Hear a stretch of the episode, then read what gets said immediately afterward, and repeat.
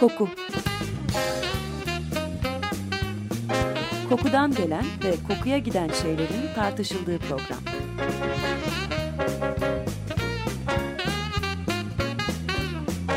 Hazırlayan ve sunan Vedat Ozan 5 yıl sonra tekrar. Merhaba ben Vedat Ozan bir koku programına daha hoş geldiniz. Ağustos 1944. Müttefik orduları Paris'e girmiş ve Alman işgali sona ermiş durumda. Fransızlarsa topraklarına ayak basan bu yeni silahlı insan grubunu yani kurtarıcılarını bu kez sevinçle karşılıyorlar. Yıllar süren bir savaş, milyonlarca ölüm ve elbette beraberinde gelen her türlü tüketim malı kısıntısı. Yiyecek dahil her şeyin kısıtlı ve karneye bağlı olduğu bu ortamda iki adam bir araya gelerek ve yeteneklerini birleştirerek savaş sonrası döneminin ilk başarılı parfüm lansmanını gerçekleştiriyorlar. Hatta savaş sonrası ilk parfüm lansmanı demek az bile kalabilir. Bütün 1960'lara hükmedecek bir Fransız parfüm evinin temellerini atıyorlar diyelim. Gelin ama biz 2. Dünya Savaşı yıllarından biraz geri gidelim ve hikayeye ismini veren adamın öyküsüyle işe başlayalım. Evet öykünün kahramanı Marcel Rocha. Rocha 1902'de Paris'te doğuyor. Ergenliği ilk Dünya Savaşı ile geçen bu muhterem daha sonra hukuk okuyor ve avukat oluyor. 23 yaşında ilk karısıyla tanışıyor ve ona deliler gibi aşık oluyor. Hukuk kitapları dışındaki hayatında Marcel'in bir merakı var ve o da iyi giyinmek ve iyi giyinen insanlar. Aşık olduğu ilk karısının da şık kıyafetler olan ilgisi kendisininkiyle çakışınca hayatında dönüm noktası olan radikal bir karar alıyor ve hukuku bırakıp modacı olmaya karar veriyor. Amacı hem estetik zevklerini tatmin etmek hem de çılgınlar gibi sevdiği karısı için kıyafetler tasarlamak.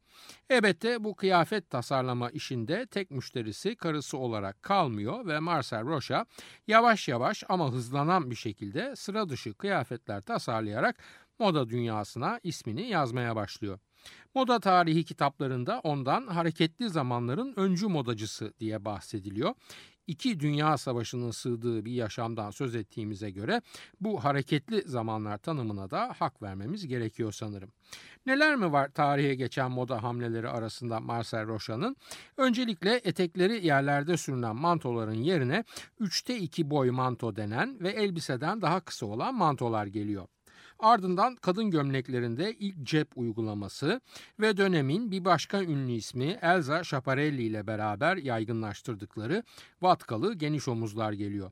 Kadınların o güne kadar sadece en sportif veya rahat dönemlerde giyebildikleri pantolonu şık bir giysi unsuru haline getirmek ve yüksek moda anlayışının içine kodlamak da gene Marcel Rocha'ya ün kazandıran ilklerden bir tanesi sadece. Bugün için genç veya yaşlı hanımların giysi tercihinde etekten çok pantolonun ağırlığının hissedildiği düşünülürse bu rahatlık duygusunun aslında Marcel Roche'ye borçlu olunduğunun unutulmaması gerek. Sonraki zamanlarda Christian Dior'un adıyla özdeşleşen New Look akımının simgesi olan ince belli kum saati gibi vücut figürlerine olanak veren gepier yani vücut korsesi ise bugün Rocha dendiğinde moda ile ilgili akla gelen ilk unsur oluyor. Gepier aslında çok daha eski zamanlarda hanımların elbise içine giydikleri nispeten kaba, dikine kemiklerle sabitlenmiş kat kat korsenin çok daha basitleştirilmiş bir hali. Rocha'nın gepiyeri ağırlıkla bütün tasarımlarında kullandığı dantelden üretiliyor ve elbisenin altında giyildiğinde beli inceltip kalçaların üst yuvarlağının belirginleşmesine sebep olarak yeni kabul edilmiş güzel kadın vücudu imgesinin altyapısını oluşturuyor. Bugün elbette gepiyer elbise altına falan giyilmiyor ancak pek çok ünlü iç çamaşırı markasının en özel ve en iç gıcıklayıcı koleksiyon parçalarından biri olarak hala hayatiyetini sürdürüyor.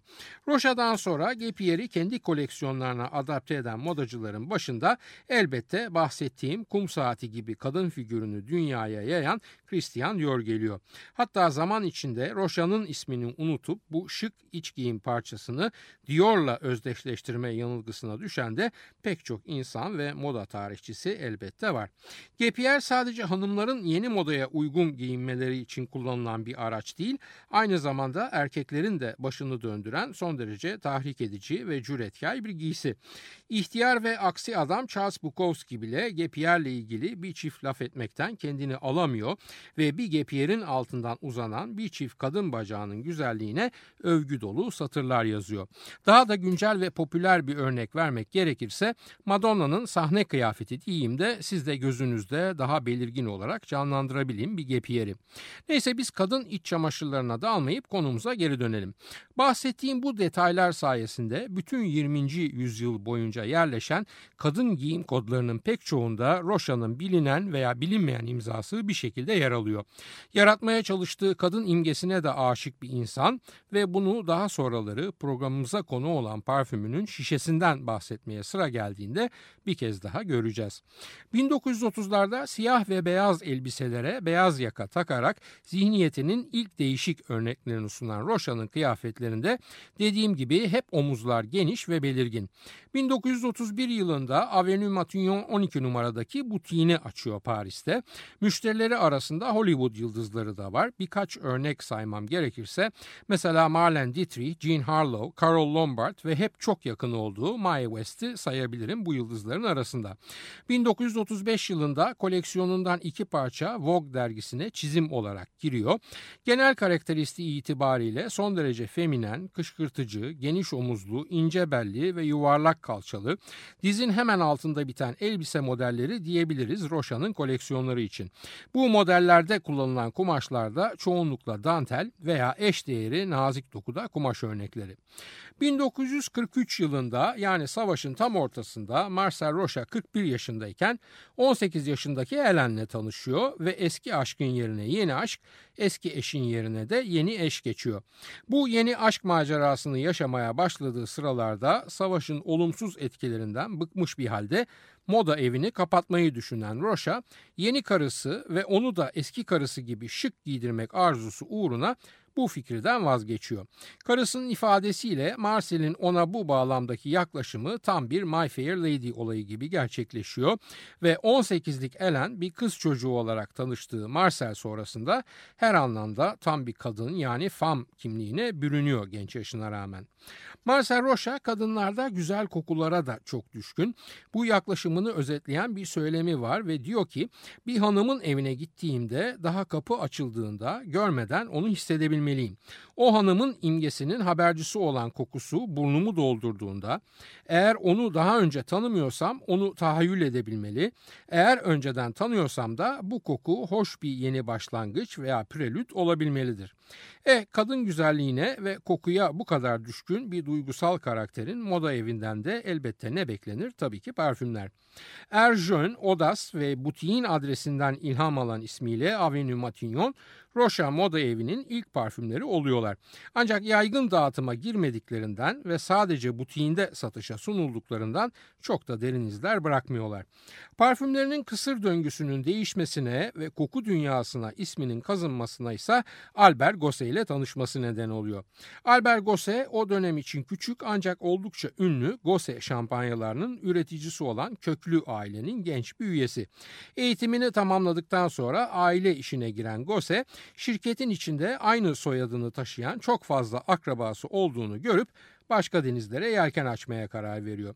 Gosse'ye göre parfüm de şampanya da aslında benzer pazarlara hitap eden lüks ürünler. Bu nedenle olsa gerek devrin en sıra dışı modellerini yaratan modacı olan Rocha'nın yanına sokulmanın yollarını arıyor ve bir vesileyle onunla tanışıyor. Bu tanışmadan işin ruhunu Marcel Rocha'nın mekaniğini ise Albert Gosset'in oluşturduğu Rocha parfümleri doğuyor. Butikte merdivenin altındaki küçük bir odada yeni ortak olduğu şirket için çalışmaya başlayan Gose, bu küçücük odada aynı zamanda savaş sonrasının ilk ve en önemli parfümlerinin temel stratejilerini oluşturuyor. Daha koku ortada yokken isim üzerinde anlaşıyor ortaklar ve FAM ismini yeni çıkaracakları parfüme uygun görüyorlar. FAM kelimesi Fransızca kadın anlamına geliyor. Basit ancak etkileyici ve Marcel Rocha'nın kadın figürüne olan estetik takı takıntılarını da oldukça net açıklayan bir isim. Basit, etkileyici ancak bu nedenlerden dolayı da başkası tarafından marka tescili yapılmış bir isim. Tabii öncelikle tescil sahibinden isim hakkı satın alınıyor. Hatta bu satın alma yapılırken aynı kişiden ileriki yıllarda piyasada göreceğimiz mustaş parfümünün marka adı da satın alınarak bir taşla iki kuş vuruluyor. İyi iş planları yapan ve lüks pazarına alışkın şampanyacı aileden gelme Albert Gosset, kadına tutkun ve devrimci moda fikirlerini hayata başarıyla geçiren bir tasarımcı Marcel Rocha ve elbette bu iki ismin yanına bir de parfümör gerekiyor ki tripod tamamlansın ve Fam isimli parfüm gerçek anlamda hayata geçsin. Bu üçüncü isim yani koku tasarımının arkasındaki burun veya beyinde bugün daha çok Dior için yarattığı parfümlerden tanıdığımız Edmond Rodniska oluyor.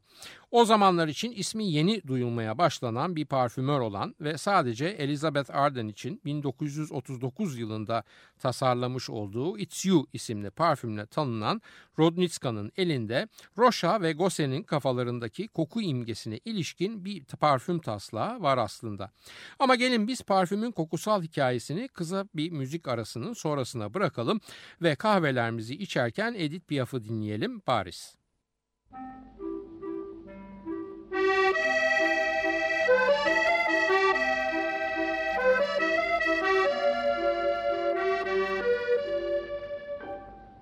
On se rappelle les chansons, un soir d'hiver, un vrai visage, la scène un marchand de marron, une chambre au cinquième étage, les cafés crème du matin, Montparnasse, le café du Dôme, les faubourgs, le quartier latin, les Tuileries et la place Vendôme. C'était la gaieté Paris, c'était la douceur aussi, c'était notre tendresse. Paris, et des gamins, des artisans, et des camelots et des agents, et des matins de printemps. Paris, l'odeur de ton pavé de bois, de tes marronniers du bois, je pense à toi sans cesse. Je m'ennuie de toi, mon vieux, on se retrouvera tous les deux, mon grand Paris. Évidemment, il y a par toi des heures un peu difficiles, mais tout s'arrange bien, ma foi. Avec Paris, c'est si facile. Pour moi, Paris, c'est les beaux jours, l'air et légers, graves ou tendres. Pour moi, Paris, c'est mes amours, et mon cœur ne peut se reprendre. Paris, tu es la gaieté, Paris, tu es ma douceur aussi, tu es toute ma tendresse. Paris, des gamins, des artisans, et des camelots et des agents, et des matins de printemps. Paris, l'odeur de ton pavé de bois, de tes marronniers du bois, je pense à toi sans cesse. Paris, je m'ennuie de toi, mon vieux, on se retrouvera tous les deux, mon grand Paris.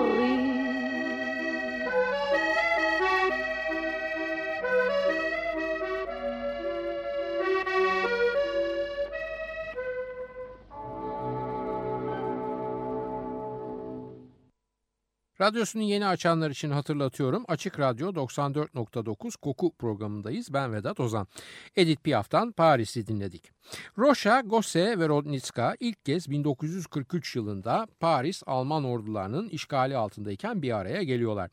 Sürmekte olan savaş moda dünyasından ve insanların içindeki yaşam coşkusundan çok şey götürmüştür ve Rocha'nın kafasında bu coşkuyu geri getirecek öncüllerinden farklı, ardıllarına örnek oluşturacak ve tabii ki Rocha giysi tasarımlarından uzağa düşmeyecek bir koku yaratmak vardır. Üçlünün yeni üyesi Edmond Rodniska 1905 yılında Nice şehrinde doğmuş bir isim. Nice Gras kentine çok yakın bir şehir ve Rodniska da bu küçük ama ünlü koku kentinde muhtelif koku üreticisi firmalarda işe başlıyor. Kimya veya parfüm alanında herhangi bir eğitimi yok. Yani mektepli değil alaylı bir parfümör. Teknik yaklaşımlardan çok burnuna ve duygularına güvenerek koku tasarlayan bir isim. Eğitimi olmamasına rağmen tırnaklarıyla kazıyarak koku ile ilgili her şeyi kendi başına öğreniyor ve eğitimsiz kişilere genellikle bahşedilmeyen baş parfümörlük ünvanına da genç yaşında sahip oluyor. Ardından Paris'e gönderiliyor ki bu Paris'te geçirdiği dönemde de az önce bahsettiğimiz buluşma gerçekleşiyor.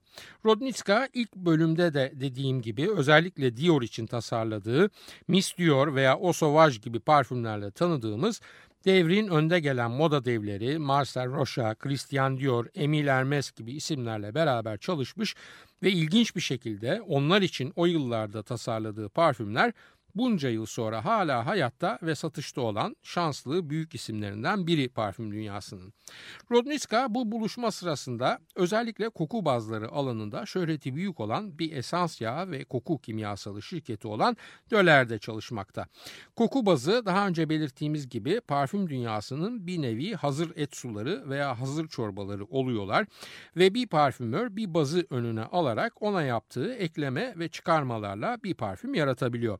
İnternet dünyasında web sitesi tasarlanırken çokça kullanılan hazır template'lerin koku dünyasındaki karşılığı yani bir anlamda bu bazlar. Savaş yılları koşulları içinde elbette koku dünyasının çalışma koşullarını tahmin edebilirsiniz Paris'te. Rodnitska'da böyle bir tarafta çöpe atılmış boya kazanlarıyla dolu, avlusunda ise hurdaya terk edilmiş ve içlerinde hala satılmamış koku bazlarının bulunduğu bir atölyede icrayı sanat eğiliyor. Bir gün genel temizlik sırasında o satılmayıp da hurdaya çıkmış bazların olduğu varilleri elden geçirmesi isteniyor Rodnitska'da. O elden geçirecek ki işe yaramayanlar atılacak da yeni mallara yer açılacak. Yıllarca açık hava, yağmur ve güneşte kalmış bu varillerin içindekiler savaş yıllarında ham madde yokluğu çeken fabrikanın da can simidi olmuş durumda aslında. Çünkü yeni esans yağlarına ulaşılamadığında hemen bu gözden düşmüş atıklara müracaat ediliyor ve içlerinde işe yarar bir şey varsa hemen daha geniş bir formülün içinde yer almak üzere laboratuvara taşınıyor. İşte bu hurda malzeme varillerini elden geçirirken bir tanesinin kapağı açılınca içinden yükselen koku Rodnitska'nın gözlerini yuvalarından fırlatıyor. Koku kimyasındaki yeni moleküllerden yararlanılarak deneysel amaçlarla koku bazlarının üretildiği yıllardan kalma, menekşe ile iris arası bir koku veren metil iyononlar kullanılarak yapılmış bir baz bu atılacak varilin içindeki. Tabii içinde sadece iyononlar yok ve baz haline getirilmesi için başka moleküllerle de desteklenmiş tatlı, şekerli ve sulu kırmızı erik kokusuna benzer bir kokusu var. Rudnitska bu erik kokulu bazı o kadar seviyor ki hemen varili olduğu gibi çektiriyor laboratuvarının içine. Böylece 20 veya 30 yıldır bahçenin bir köşesinde yağmur ve güneş altında ömrünü doldurmakta olan koku bazının da kaderi birden değişiveriyor. Laboratuvarına gelen bu varilin içinden aldığı numunelerle denemelere başlayan Edmond Rodnitska önce bu erik kokusunu şeftali ve meşe yosunu yani okmos kokularının içine sarmalıyor. Daha sonra savaş koşulları nedeniyle doğalına ulaşılması güç olan ancak fabrika bünyesinde aynısı olmasa bile yakın benzeri laboratuvar ortamında üretilen paçuli koku moleküllerini ekliyor bu karışıma. Şeftali kokusu için kullandığı C14 ismiyle anılan aldehit. Yani sadece şeftali kokmuyor, ayrıca derinlik veren ve taze bir izlenim yaratan farklı bir molekül. C14 aldehidini belki Gerland'ın 1914 tarihli Mitsukosu'nun hikayesini anlattığım eski bir yayınımızdan hatırlayacaktır bazı dinleyicilerimiz. Sadece şeftali, erik, paçuli değil elbette Rodnitska'nın elindeki denemede yer alanlar. Bazı notalarda üst notalarda yer alan meyvelerin hafifliğini bastırmak için sandal ağacı ve labdanumla beraber karanfil kokusunu veren öjenol de kullanılıyor ki hem odunsu hem de sütlü daha doğrusu sıcak bir hava verebilsin parfüme. Parfümün kalbinde ölmeyen çiçek de denilen altın otu veya immortel, Yasemin, gül ve yılan yılang var. Bu malzemelerinin bazılarının savaş koşulları nedeniyle ulaşılması zor olduğu için Mesela az bulunan Yasemin'in üzerine bolca benzil asetat koyarak durumu kurtarıyor muhterem. Yani oldukça kuvvetli floral bir buketten oluşan kalp notaları altında odunsu notalar üstünde ise meyvelerle desteklenmiş durumda. E tamam erik iyi fikirdi de acaba tek başına yetecek mi orijinal olmaya? Hayır yetmiyor bu Rodnitskaya ve son bir hamle yaparak formüle kimyon da ilave ediyor. Genelde parfümlerde baharata alışkınızdır. Ama bunlar genelde tarçın veya karanfil veya anason gibi baharatlar olurlar ve erkeksi parfümlerin dışında kimyona pek de fazla rastlamayız.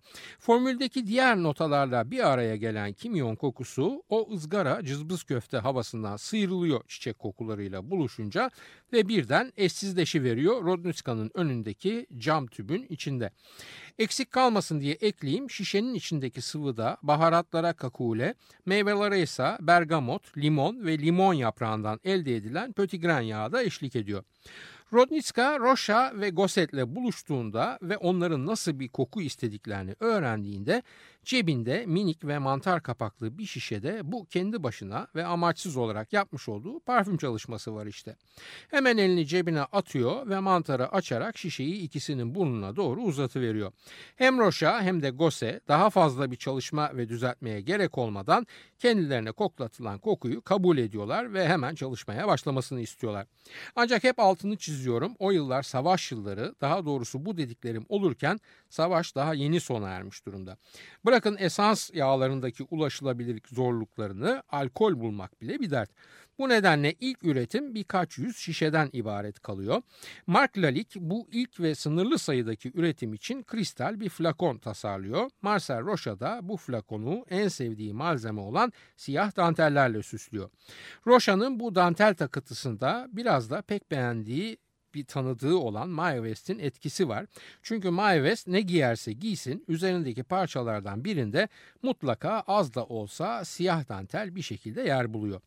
Paris'te bulunan ünlü ve seçkin kişiler ki bunların arasında Windsor Düşesi, Baronöz Rothschild ve Yunanistan Prensesi Marina da var. Butiye arz endam edip Fam adı verilen bu parfümün ilk örneklerinden edinmeye davet ediliyorlar.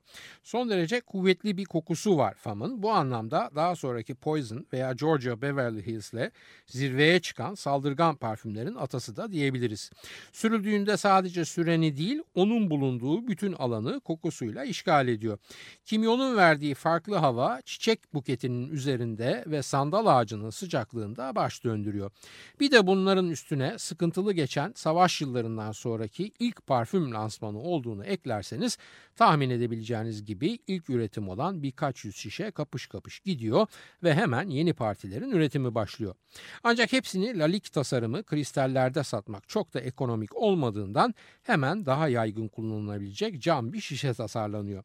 Şişeyi tasarlayan Marcel Rocha'nın kendisi ve takıntılı olduğu o ince bel altından başlayan yuvarlak feminen kalça figürünü birebir uyguluyor bu amfora benzeri tasarımda. Danteller değişmiyor ve gene yer alıyor hem şişenin üzerinde hem de baskı olarak kutusunda. Efendim rekabet kimseyi yalnız bırakmaz. Savaş sonrası ilk parfüm lansmanının başarısı elbette rakiplerin de gözünü açıyor ve yeni yeni parfümler pıtırak gibi yer almaya başlıyorlar mağaza raflarında. Burada da Gosset'in pazarlama dehası devreye giriyor ve diğer rakiplerden farklılaşmak adına Rocha'nın butiğinde bir sergi düzenliyor. Serginin adı Le Parfum à travers la mode 1765-1945. Yani 1765'ten 1945'te modacılara bağlı parfümler. Bu sergide bir modacıyla parfüm arasındaki ilişkinin ilk kurulduğu, Paul Poiret'in o meşhur parfüm rozan şişeleri ve geleneksel Fransız parfümcüleri Guerlain, Coty, Ubigan, Piver ve Lüben parfüm çeşitlerinden örnekler yer alıyor. Fakat tabii ki o dönem için Rocha'nın rakibi konumunda olan Chanel, Jean Patou veya Molino'dan hiçbir parfüm örneği sergi kapsamına dahil edilmiyor. Bu sergi Rocha'ya büyük ün ve prestij kazandırıyor ve gerek ülke içinde gerekse ülke dışındaki parfümeri dükkanlarının raflarında FAM için yerler açılıyor. Açılan bu satış alanları aradan geçen 65 yıl boyunca da kapanmıyor ve Femme de Rocha her daim parfüm satış noktalarında yer alıyor. Şunun altını bir kez daha çizelim. Hem benzersiz kokusu hem de kritik bir dönemde akıllı yöntemlerle piyasaya sunulmasıyla Femme parfüm dünyasının en önemli örneklerinden biri olarak anılmayı hak eden bir parfümdür ve bunun içinde zaten bugünkü yayınımızın konusu olmuştur. Kullanıcıları arasında Audrey Hepburn, Elizabeth Taylor, e, tabii ki Mae West, Melina Mercury, Gwyneth Paltrow gibi isimlerin yer aldığı FAM'ın kavram olarak yaratıcısı diyebileceğimiz Marcel Rochat'ın genç denebilecek bir yaşta 53 yaşında ölmesiyle beraber yola beraber koyulduğu arkadaşı ve ortağı Albert Rose Parfüme ilham kaynağı olan ve pek çok kaynakta da bu parfümün aslında kendisine bir düğün hediyesi olarak hazırlandığı söylenen Rocha'nın genç karısı Ellen Rocha'yı şirketin başına davet ediyor. Ellen Rocha zamanında da Rocha Parfüm Evi aynen Marcel Rocha'nın sağlığındaki gibi son derece başarılı çıkışlar yapıyor. Bu sonraki dönem parfümler arasında mesela Ellen Rocha'nın kendisinden isim alan Guy Robert'in parfümörlüğünü yaptığı Madame Rocha isimli parfümü sayabiliriz. Ancak hep olduğu gibi maalesef böyle bağımsız parfüm evleri bu çok uluslu şirketler çağında fazla yaşama şansı bulamıyor ve şirket ilerleyen yıllarla beraber Procter Gamble'ın eline geçiyor. Çoğumuzun mesela Ariel gibi temizlik ürünleriyle tanıdığı Procter Gamble'ın eline geçtikten sonra tabii ki işler biraz değişiyor ve değişen zamana uygun olma endişesi başlıyor. Bu dönemde alınan kararlardan biri de artık daha çok yaşlı kullanıcıların tercih haline gelen Femme de Rocha'nın formülünün elden geçirilerek biraz gençleştirilmesi. Bu değişiklik ilk açılan küçük yarışmayı da o zaman bağımsız olan sonradan Givaudan şirketinin bünyesine katılan Quest şirketine bağlı bir parfümör olan Olivier Crespin koku tasarımı kazanıyor. Olivier Cresp bilenlerinizin hatırlayacağı gibi aynı zamanda Thierry Mugler'in Angel isimli parfümünün de tasarımını yapan burun. Cresp'e değişiklik yapması için FAM'ın orijinal formülü teslim edilmiyor. Onun yerine koklayarak kendisinin aynısını yaratması sonra da değiştirmesi isteniyor. Tesadüf odur ki Cresp'in büyük annesi de zamanında sıkı bir FAM kullanıcısı ve bu nedenle Cresp'in koku hafızasında önemli bir yeri var bu parfümün koku profilinin kişinin. Gerek hafızasında kalanlar gerekse burnunun yol göstermesiyle Olivier Cresp önce birebir aynısını formüle ediyor parfümün daha sonra da biraz basitleştirerek ve elbette içerik maddelerini ucuzlatarak 20 küsur bileşenden oluşan yeni famı tasarlıyor. Yeni famda daha çok bergamot var, e, şeftali ve erik gibi meyveler abartılmış halde, baharatlı yönü ise arka plana itilmiş durumda ve kimyonun yerini içinde kimyon da yer alan görece daha zayıf bir baharat karışımı almış durumda. Bu denemelerde de tabii ki yeni fam kesin kes orijinalinden çok daha hafif. Bu nedenle nasıl gerçek koku meraklısı genç nesil Şalimar'ın elden geçirilmiş halini kullanabiliyorsa aynı durum FAM içinde geçerli oluyor ve eskisine benzeyen ancak biraz oynanmış, basitleşmiş ve ucuzlamış olan FAM da genç tüketiciler arasında kendine ite kaka bir yer buluyor. FAM'ın yeniden elden geçirildiği tarih 1989 yani orijinalin piyasaya sürülüşünden tam 45 yıl sonrası.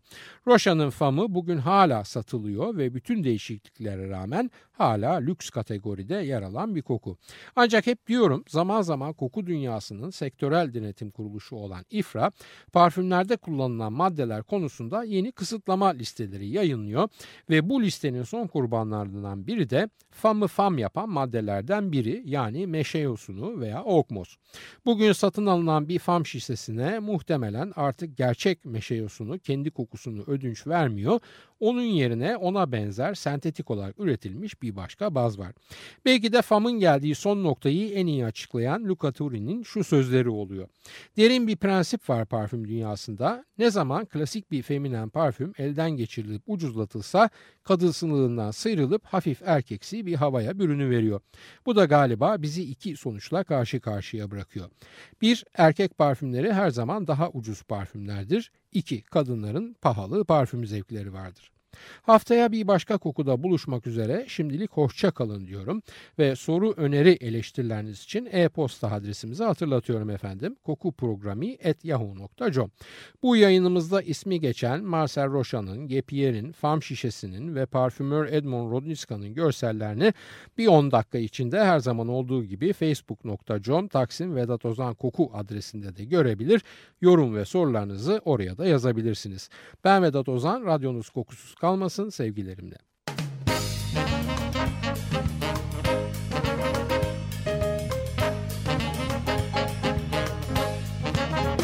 Koku Kokudan gelen ve kokuya giden şeylerin tartışıldığı program.